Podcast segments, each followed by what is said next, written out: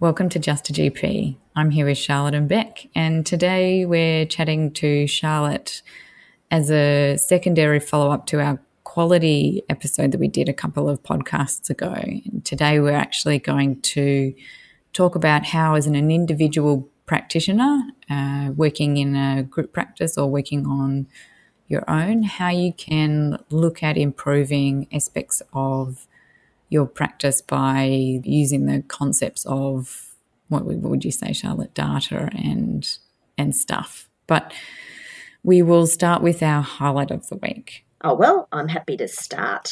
Uh, my highlight actually was just last night because we had a Christmas end of year party for my practice, and it was just a really, really lovely evening. There was about 40 people, in one of the local pubs just down the road from my practice. It was a really lovely space that allowed us to sort of do that mingling before dinner, and then we sort of sat around tables. Then we had some lovely speeches, and then Santa Claus visited everybody. But it was just the opportunity to talk to everybody about what it was like to be in the practice and sharing visions and goals about patient care, as well as just sharing sort of a bit of joy of working together, which was just lovely. And just having all of the staff there and the reception staff coming and giving feedback about how much they enjoy working in the practice as well because of you know the things that we do. It was just yeah, it was very special. It's nice, isn't it, rounding out the year with a team building type approach and a celebration of the good work that we do. Absolutely. Really nice moment. Sounds really lovely. I might follow up then with my highlight of the week, which is a combination of a past and a future highlight. um, I just picked up the documents for a holiday that I'm about to go on with myself and my family at the end of the year. And it's really nice to have everything in my hot little hands ready to go and also to reflect on how important it is to book in regular holidays and more than just a weekend away at a conference or a meeting or something else that really is actually work, not just time away from clinical work, but actually to have a proper holiday where you're not taking your laptop or your computer and actually getting away from everything else. So I'm very excited. Where are you going? We're um, going to the US and we're going to New York to be very cold, and then we're going to go to um, Disney World with the kids. Sounds like a good adventure. So my highlight of the week is purely clinical. The I have a lot of eating disordered patients, and the announcement in the last week that the number of sessions that will be available for them to access psychology from the usual 10 under better access to 40 and then dietitians 20 which under an EPC referral would be capped at 5 has just been transformational for the future of the kind of work that I've been doing with these people and also for one particular practice that I work in where we do work quite close together in a multidisciplinary team. And we were really excited that it was coming through and it, even though it's not going to be implemented until later on next year kind of like a little happy jump up and down moment. Yeah, no, it was a very, very big happy jump up and down moment. I I um, was really excited too about that announcement. Yeah, yeah. And I, I think it'll be really great because what I think will happen is an onflowing of practitioners who are upskilling in treatment of eating disorders because there'll be that access. And so I think that although that's a huge gap in our health service in Australia at the moment, I do believe that this is a really huge step towards improving that gap. Yeah, and hopefully more GPs will be interested in being involved more proactively. Certainly, where I am involved, we're sort of the at Royal Prince Alfred has sort of helped with the coordination across the state of all the services. And you know, there's very few GPs who are known to them, yet they're now very actively trying to seek them be to be part of the team conferencing. So I've got several patients, and I now am actually called in. I just attend by t- through telephone to the team meetings about the patients, and it's just been so helpful for me as well as the patients. I'm sure.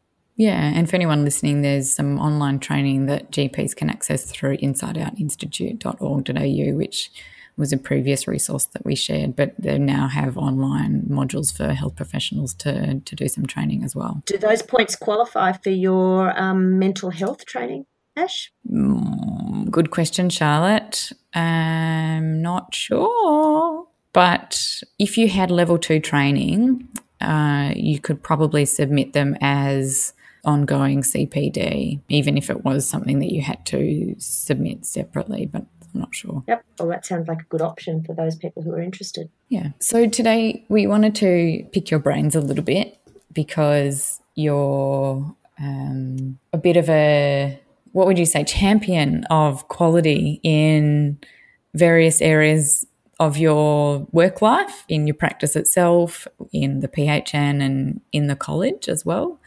And we know that you have such a wealth of knowledge about what quality means and, and, and what that looks like. And we wanted to drill down that little bit about what, you know, what could Bek and I do? What, what, what could we do in our practices that might make that little step first? And how could we use that to encourage our colleagues to do similar things? Thanks, Ash. That's a great sort of start to the conversation. I mean, if I sort of think back to when did I actually think about it myself, my aha moment was through the introduction to the idea of using data to actually understand what we're doing with when my practice joined the APCC program with the Improvement Foundation. And with that program, for me, one of the aha moments was I hadn't even thought about access which may or may not sound stupid because I'm sure there's people who haven't thought about access as well. But I hadn't actually thought that that we actually have much say in how patients can come and make appointments or otherwise to the practice. And I'd certainly worked as a registrar where there were no appointments, and I liked the idea of having a bit more control and say over what you were seeing but didn't really think that even with appointments you could control it. And so that sort of came back to okay, so you can actually measure things and you can predict things, etc. But if I actually think about quality and what we do when we're seeing patients, one of the things that I'm really struck by is the quality of our record keeping, allowing us to then go back and say, well, am I doing a good job? And that aha moment came to me with my teaching of registrars because you know you do your own thing with your record keeping but when you have your registrars you also have to look at their files but they also look at yours and so you can start having these conversations that are a little bit more confronting and if you go back and do audits of your own files you can sort of see the things that you do or you don't record and then the ways in which you can ask the questions. So for instance you know, someone would ask me, how many of your patients smoke? Well, I initially would have had no idea. But of course, we've had a drive about recording smoking status. And I know that not everybody does it, but it's a really good thing to know how many of our patients are smoking and do we actually have a, a sort of a process of re recording that and do we have the conversations? And you know when you see evidence from researchers like Nick Zwar that say all you need is a five minute chat or even less than five minutes about are you still smoking? Are you ready to stop? And i can help you is actually far more powerful than a half an hour or an hour of counselling with a counsellor for actually giving a patient the boot in the pants about stopping smoking and to be able to sort of start doing that the quality of the data of well how much am i recording that is sort of crucial. Yeah so let's explore that for a little bit. Smoking is something that's quite easy for us to look at in general because it's one of the things that we are supposed to ask almost every consult and i'm sure there's lots of things that we're supposed to ask every consult that we're or we're asked to ask every consult or suggested that we ask every consult. Let's go back a little bit of a step in if you were in your clinic and there wasn't a culture around of okay for the next month we're going to try and improve our recording of smoking and in the new best practice update you can click whether you've given brief interventional support as you're checking off the smoking history which is really uh, useful. But before you get to that stage, if you're kind of sitting in your room and you're thinking, what is this idea about improving quality? How would you then go, where can I start? what do I start with? Um, well, again, that's that's a great question. There's a whole lot of different things in this. What what is it that you view as quality? For me, as the individual GP sitting in the room, quality starts from me having a clinical file about a patient that I can hand over to you and have you have a good understanding of that person and their current healthcare needs without actually having to meet them. So actually gives you a little picture of who that person is. Now, if there's not much there, that that's a good picture of saying, well, they don't actually have many healthcare needs versus, you know, more and more information.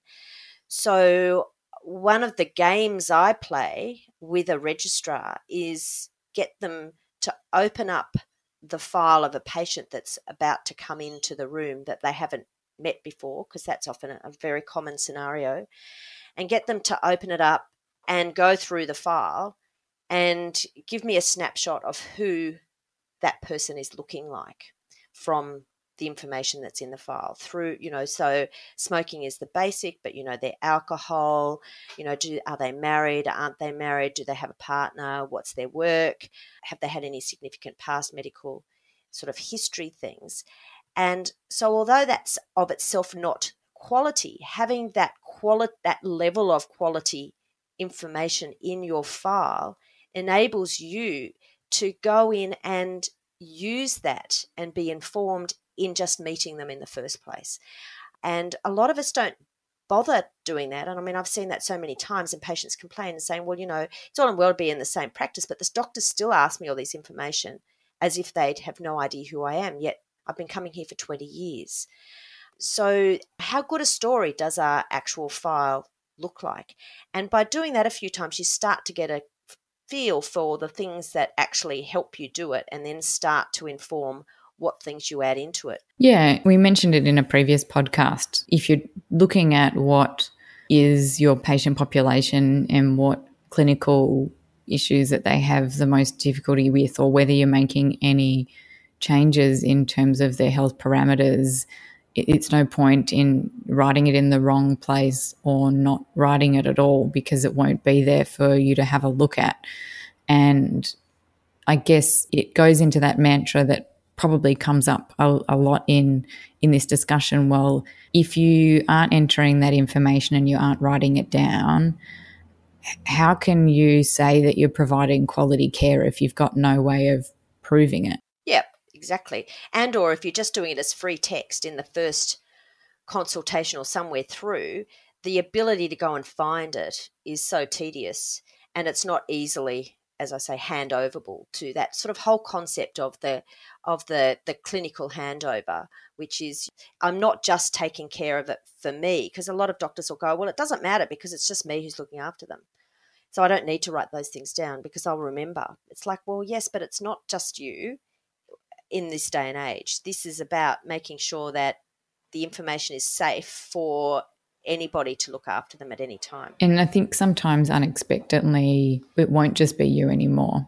Whether that person moves to another clinic or you become unexpectedly ill and all your patients have to go to a new person, there's an expectation, as you say, from the patients that all the data is there. And if it's not there, then that it's quite an awkward conversation. You know, oh, it's in my record. And you're like, mm hmm, yeah. yeah, it is. Uh, just let me uh, find where that is. And, and, you know, you might have to go through all the free texting to have a look and you actually find that even it's not there in the free texting and it's all this stuff that wasn't written down. And it actually is really hard for handover and continuity as well. So I guess that's a good answer is step one is to look at what are you entering and, and how are you entering it and is it being entered in the right way? So for example, in the software that I use, you can enter a reason for visit. And when you enter the reason for visit, you can then add whether that's you want to add that to the past history, if you want to add it to a diagnosis, if you want to include it in the summaries and send it to the eHealth record. And you can even add in details. And I think sometimes the details are the most important aspect. You know, if you've got somebody who's got ischemic heart disease or they've had a cabbage, it's useful to write what hospital they went to and who did it. Or if they've recently had an echocardiogram, it's useful to put in the the summary text of what their ejection fraction is or whether they've got an, any valvular abnormalities because it then highlights when they had the echo and what it was then or who did it. And so it makes it a lot more rich in terms of someone looking at the file going, oh, when did you have your last gastroscopy or colonoscopy? And it's there in the inactive past history items and it's got some information on what was there and you don't have to click into other areas or other letters of the, the file to find it out. It's kind of there in summary and it can be then put on referrals. So it's a good good step to make in terms of making sure that you are actually entering the data in the in the in the spots that it's supposed to go in. Yeah, I couldn't have said it better myself, Ash. And the more I the more you do it, the more you start to love it and see how good it is. Even just for sort of like when you do the referrals, the more notes you put into those sections, as you were saying, the better the referral is too, because it also does for the the new gastroenterologist, for instance, actually has that back history of they've seen this person for this and this is their heart stuff. And it doesn't just say they've got ischemic heart disease, it actually gives them the nutty key information and and I love doing that now you know yes who's the specialist who I've referred them to when are they due for their next colonoscopy or you know all of those sorts of things down there and you know you can keep on updating it and it's not onerous because it's so useful.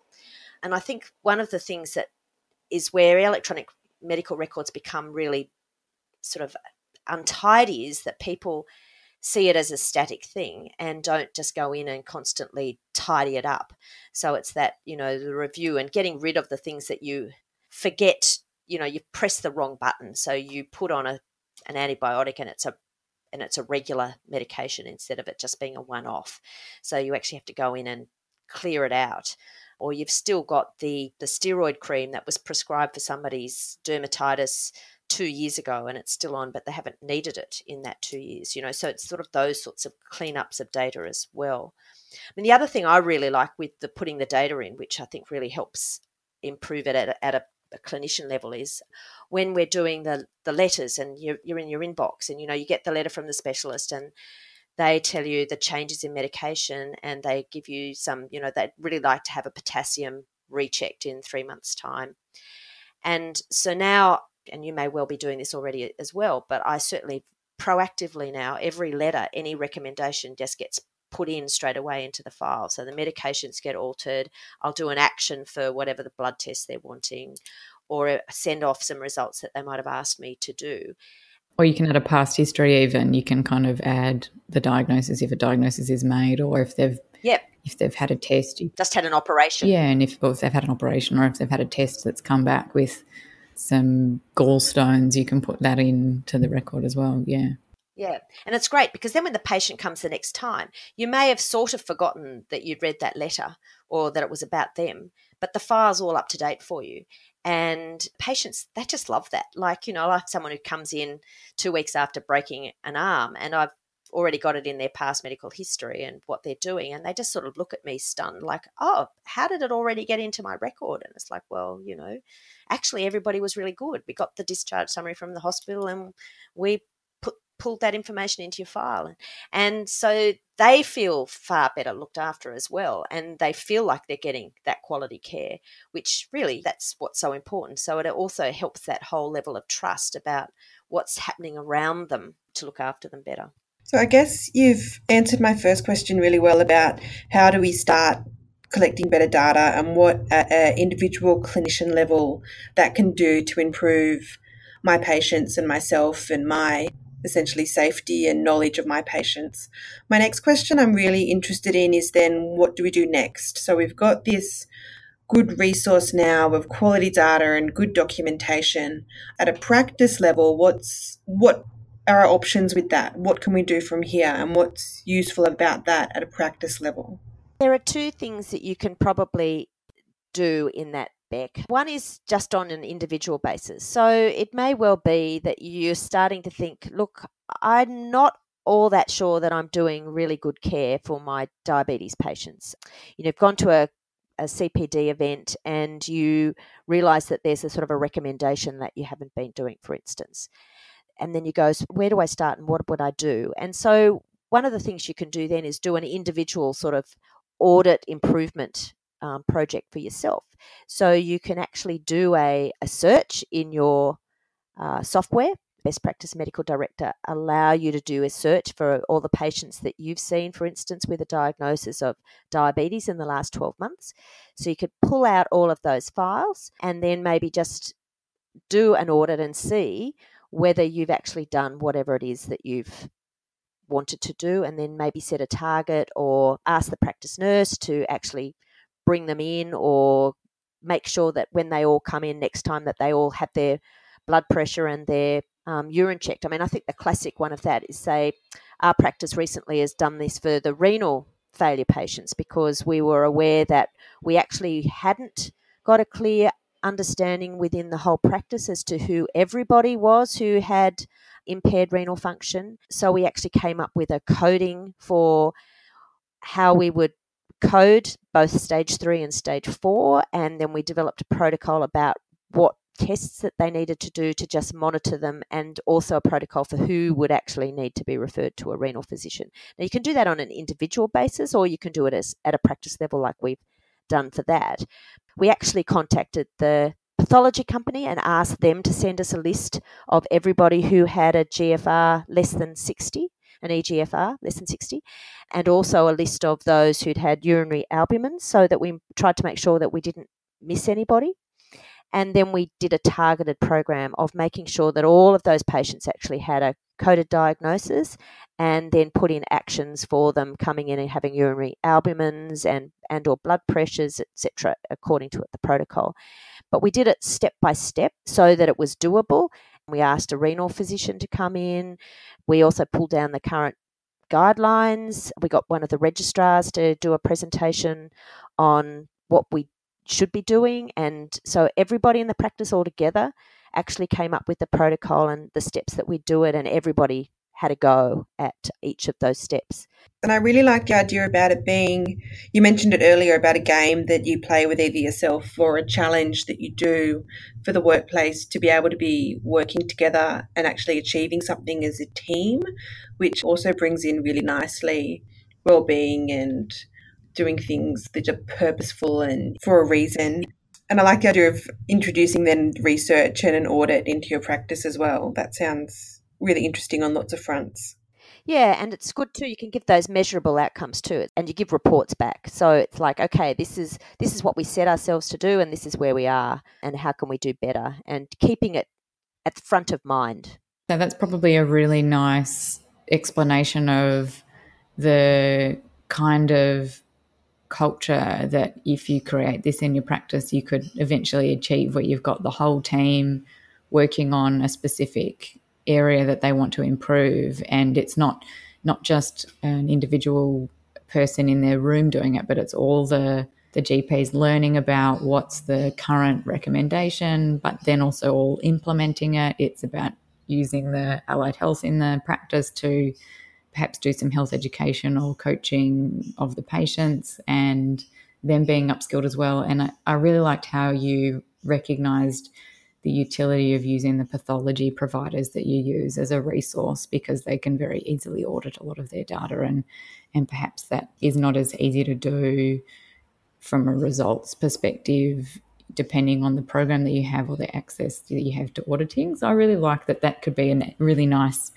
thing to aspire to and from from a smaller level i guess i could give an example of one of the doctors in our practice said I really want to make sure that everybody who's ever been identified as having Hep C in our practice has been treated and has a negative viral load. So she went out and basically just said to all the doctors, Do you mind? I'm going to audit the whole practice. I'm going to find out all the patients who've been identified as having a positive hepatitis antibody for Hep C and I'm then going to provide you a list of your patients that have been identified as having Hep C and whether they've had a negative result come back or whether they have been treated. And if they have been treated, have we made sure that we've followed up and ensured that their result was negative? And if we have identified their result as negative, have we then put it in their file? And so she did a process where she did the audit, she found the information, she gave the information to the individual GPs to do themselves to either she said these patients need to have their hep C reordered and can you put it in their file and then she then followed up with those GPs and made sure that they did it as well so instead of doing all the work herself she kind of was the a bit of the champion of this is what I'd like to do, and I'd like to make our practice Hep C free. And so I'm going to make sure that all the people who've previously identified as that, and then she assisted the GPs to do the project as well and made it really easy for them to participate so that at the end she could then feedback and go, great, all of our patients have now been treated or there's we only had this many that we needed to do and the second stage of that particular project would be then identifying the people at risk of hepatitis C, making sure that we're testing those and treating those ones as well. So you can start kind of smaller, and then as people realise how how interesting and useful it is, they can start they can start to kind of expand more at a, a multiple GPs working on it or at a practice level. Yeah, I think that's a great example. And we, we did a very, very similar project with the rollout of the Hep C treatment for you know, at our hospital and being able to do it from the general practice. But we also used the pathology for that to make sure we hadn't missed anybody for the Hep C. And again, it shows where the usefulness of the notes part of the Hep C label is. So you can actually put in PCR negative on this date so that it's really easy for someone opening up the file to be able to do that. Yes, and we she couldn't have searched for uh, hepatitis C positive patients if that wasn't recorded in their past history. So if she hadn't recorded the Hep C positive in the past history, then it wouldn't have come up in the data tool. Um, my understanding is that she would has, has to have been entered in there. So, like you said, contacting the pathology providers and making sure that you're getting the patients that haven't had that entered in the clinical record also helps you to close that loop of we probably should put that in the file and we should put it as inactive and we should then put a detail in that it's come back as negative and then perhaps consider having that conversation with the patient about whether they want that on their shared health summary and to go on referral letters and to go to the e-health record or whether that's something that, that they want to keep confidential with the practice now that they're treated and and no longer positive. Yeah, absolutely. And, and, it opens up some really good conversations, doesn't it? And so that goes the same for any of those sorts of things that you can do. So, for instance, we did, let's sort of think about flu vaccination. We did and continue to do each year now a program of aligning atrial fibrillation screening with our over 65s flu vaccination. So it sort of ran a double whammy from my perspective. So my passion was about being able to pick up people who are at risk for stroke and try and do some preventive care with the atrial fibrillation screening. We had access to an app and tool that does the mono ECG that allowed us to be able to do that. And at the same time, it was sort of being able to do a campaign with our over 65s to actually come in and do their flu vaccination.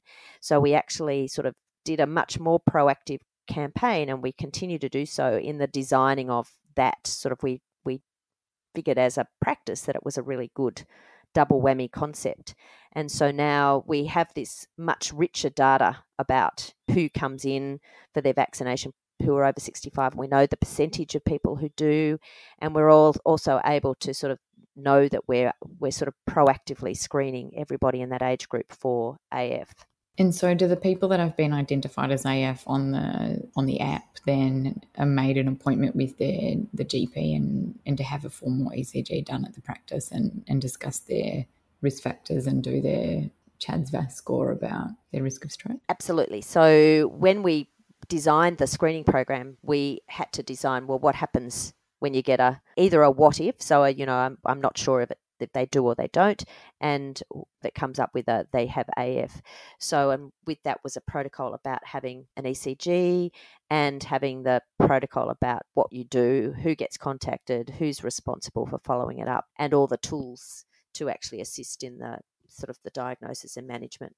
So, again, it was a great opportunity to actually upskill all of us in what were we doing in terms of when we did diagnose someone with AF anyway and any of these things are great opportunities to sort of make sure we're all on the same page, that we're doing it in the same way, and we're basing it on the current evidence. And some of you may or may not know in August, there were new guidelines that came out for atrial fibrillation management and the tools that you use and the CHADS VASC, which now doesn't use gender as part of your knowing how to go forward with, with treatment. So again, it's sort of been good topical thing that we were able to sort of instantly make sure that we were aligning with the new guidelines and making sure we we're all comfortable with what that looked like. And sometimes that's not so easy because we have some quite hearty conversations. Just this week, we had a conversation about what our HbA1c's testing was like for patients who had both diabetes and cardiovascular disease, and we did we did a measure of how many of them had had were up to date with their HbA1c's and where they fell. So how many were less than seven, what we were doing about it. And it was really interesting just having the debate about, well, should that be being done every six months or should it be being done every 12 months? And so then a couple went off and did some more research and have come back with more conversations about it. So it's sort of really nice because you end up having these sort of conversations that sometimes when you're just doing things on your own, you don't really necessarily think about. And I love the fact that we then all come to the same sort of collective decision. You know, you might some people might not 100% agree, but by and large, we all come up with the same clinical decision making and offering of that same level of quality care to all the patients in the practice. Yeah, and it creates this culture of learning and continuing professional development within that. Absolutely. And it's fun too, and very respectful because everybody can add to that conversation because the registrars are obviously having all of that learning like it's all fresh and you can be challenged as an older GP. It's like, oh, really? Has that changed? I didn't realize that. Let's let's have a look at that and why has it changed and what does that mean and do I need to go back and have a look at what I've been doing with my patients in the last 12 months and should I call anybody in to to do something differently? So I'm interested in once you've done a project, what is the continuation after the project finishes? Do you have a process by which you kind of revisit your old projects and make sure that you're still doing the things that you were doing before? That's a great question. Yes, so the whole sustainability, isn't it? You know, it's all and well to get you up to speed now, but will that keep going and what do I do? Yeah, so we have a process of every quarter generating reports on data. And so, by and large, those reports that we generate as a practice are based around things that we've been doing and still have on the agenda, but may not be active, so that we can make sure that we're still, at the very least, maintaining where we've improved up to and not dropping back. And if we do drop back, then we sort of bring it back to everybody to give a bit of a kick starter again we certainly find that with changeovers of registrars that sometimes we forget that we need to upskill the registrar in some particular things that we we might be doing. It's really quite hard it's sometimes overwhelming particularly for a, a gpt1 who hasn't had to manage software at all and all the things they have to learn where to put things and this that and the other. And because we are such a structured practice in many respects. You know, we've got some really nice protocols, and that's good because I've got lots of really clear, I've got a great handbook that helps them do it, and we've got some really good structured learning modules that we do with them. But sometimes some of those things get forgotten about because they're a newer project. And so then you just have to remind yourself, up, oh, that's we just have to get everybody back back on the page for doing that particular thing. And do the GPs working in the practice feel overwhelmed about the amount of things that they need to do once the improvement quality has been done? Look, I think from what my conversations with GPs all around the place, I don't think the GPs in my practice feel any more overwhelmed than GPs feel in any place. But what I think they do feel is they feel more secure in knowing that they are assisted in what's doing because we try and do everything as streamlined as possible and we have a reason why we're doing it and they see the benefit of what they're doing that they may not have had to do in another practice. So there's a sense of we all feel overwhelmed by the amount of work we have to do. That's just par for the course.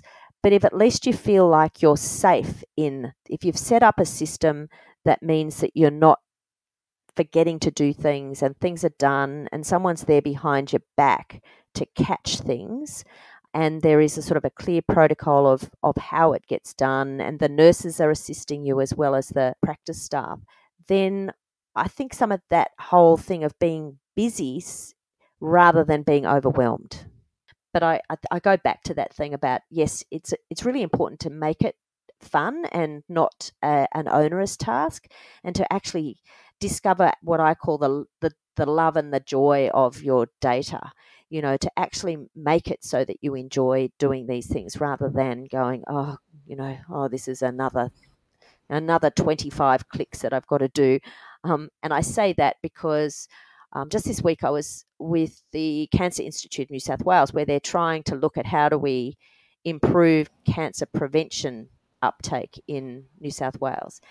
And they were saying that there were GPs who were complaining that with the new uh, cervical screening stuff with, I think, medical director, there were 25 clicks that you have to do to get everything into the um, sort of the recorded properly and it's like that's a real barrier isn't it? If you're having to do 25 extra clicks that you didn't have to do yet i sort of question you know whether you really that's where the software needs to be able to assist us you know as much of that should be able to be automatically pulled into it and all you should be doing is doing a click click yes this is where it needs to go type process. Yeah, it's interesting to me the concept of an, an internal audit on a topic that you're interested in and an external audit that shows you your blind spots because often the times when I've done an audit is because I had to do it as part of a CPD activity and it was one of those things and I was like, oh, I have to do this audit and but it, it ends up inherently useful because it highlights something that you either weren't you thought you were doing well but you weren't doing well you weren't documenting that you were doing and it really does help to kind of feel like you're you're asking those questions or it, it prompts you to ask the questions that you thought you asked all the time, but you then start to realize that you just wanted to ask all the time, but that you didn't actually ask that question all the time. So I find the the external um, highlighting of the blind spot really useful. But I guess if you're starting out in terms of the beginning, finding something that you are interested in and seeing what you'd like to do better is a good way to get the taste of what's fun about it, isn't it? Yeah, absolutely. And and it's so nice to not just be being told what to do, um, to be able to actually have some feeling that this is because this is what we see it's really useful. Um, but at the same time, that whole accountability, I agree with you entirely. When I did these the externally driven ones, I was a little shocked that I wasn't as good as I thought I was. And that was a really good lesson to say, you know, actually, we're, we can always do better. Um, but at the same time, there's often a reason why we're not as good as what an external person might think we should be. So, you know, when we should, I don't think we should ever be achieving 100% of, of adherence to a guideline, for instance, because that, that would definitely mean that we're not being patient centered because you and I and Bek will all know that no guideline fits every single patient. And it is a guideline because that's what it is. It's a guideline, and it's our role to maneuver around the guideline and actually deliver the best patient centered care that we can for that patient according to their needs. So I guess we'll round up there because I've been talking for a little while. Thank you, Charlotte. Thanks, Ash. It's been been fun. Yeah. So Rebecca, what was your resource of the week? Um, my resource for the week, we're talking about guidelines. So I'm going to talk about the um, PCOS guidelines, and it's actually the first time that Australia has had their own guidelines on polycystic ovarian syndrome, and they were released a few months ago um, and I usually access them through the Jean Hailes website, which if you haven't been on, I'm going to double up and give you two resources because their her website their website is amazing. Um, we'll attach it to our show notes, but you can access the guidelines through their website and also have a look at their website while you're there. And Charlotte? my resource of the week is one that I've just found out about myself this week, and it is called Advance it's a resource and teaching for GPs, well, actually, anybody involved in looking after people who are likely to die soon. And Hammond Care have developed it as a resource, and it's actually got a whole suite of sort of tools with it, and it's being launched very shortly as a sort of a whole ALM teaching program with sort of a whole lot of resources about how to both assess the patient and also too about say for instance in the very first place getting you to ask what we call the the unexpected question. It's like would you be surprised if this patient died in the next 12 months? And if it's a yes then you there's sort of one approach to how you plan for their care versus the person who you're not going to be surprised about making sure you've covered off all the aspects of their palliative care. So it's called the Advance Project, and you can actually find the resources. If you actually go to the Hammond Care News website, you'll actually, it gives you the link to, it's called theadvanceproject.com.au. I've found it on, yeah, theadvanceproject.com.au. Yep. Cool. And it's one of the best sets of resources for both giving you a number of tools for assessment and just really good advice about the questions that you maybe should be asking and the resources that you can access in looking after patients at this stage of life. That really works well with my resource, which I came across through, I think, a newsletter, but it's called PalliMeds. It's an app and it's produced by NPS in combination with Caring at Home. So it's a particular organization, and they've teamed up with NPS Medicine Wise and created this app. And it's really cool because on the homepage, you can either search by symptom or search by medicines, and it's got information on the on the homepage about the app, and then the medical management at the end of life, what's off-label use of medications, and medico-legal issues and then support for carers managing subcut medicines as well as state and territory contacts. So, really cool, holistic kind of resource, not just about the medications, but when you do actually go in and look at the medicines, for example, you can click on metoclopramide injection and you select the patient's symptom. And then, so if you select it for nausea and vomiting, it then has the doses for anticipatory prescribing, regular prescribing, and then has information on the um, main contraindications or specific indications to think about, information on the symptoms, and then whether it's TGA approved or PBS listed, and how many packs it comes in. So, really useful for when you're visiting somebody at home or visiting someone in a facility. It's probably got more information that's relevant compared to the medical software in terms of what you need to know specifically in one whole resource because then you don't have to click on the the MIMS and then look in ETG or uh, you, you can kind of have it there and then and it's quite an easy reference resource. So I really like it. Excellent. Well, that's probably where we can sign off and say looking forward to next episode. Hmm. Which will be probably next year. Yeah. All right. Cool. Well, have a great festive season, everybody. You too. Welcome to 2019. All right. Bye bye. Okay. Bye.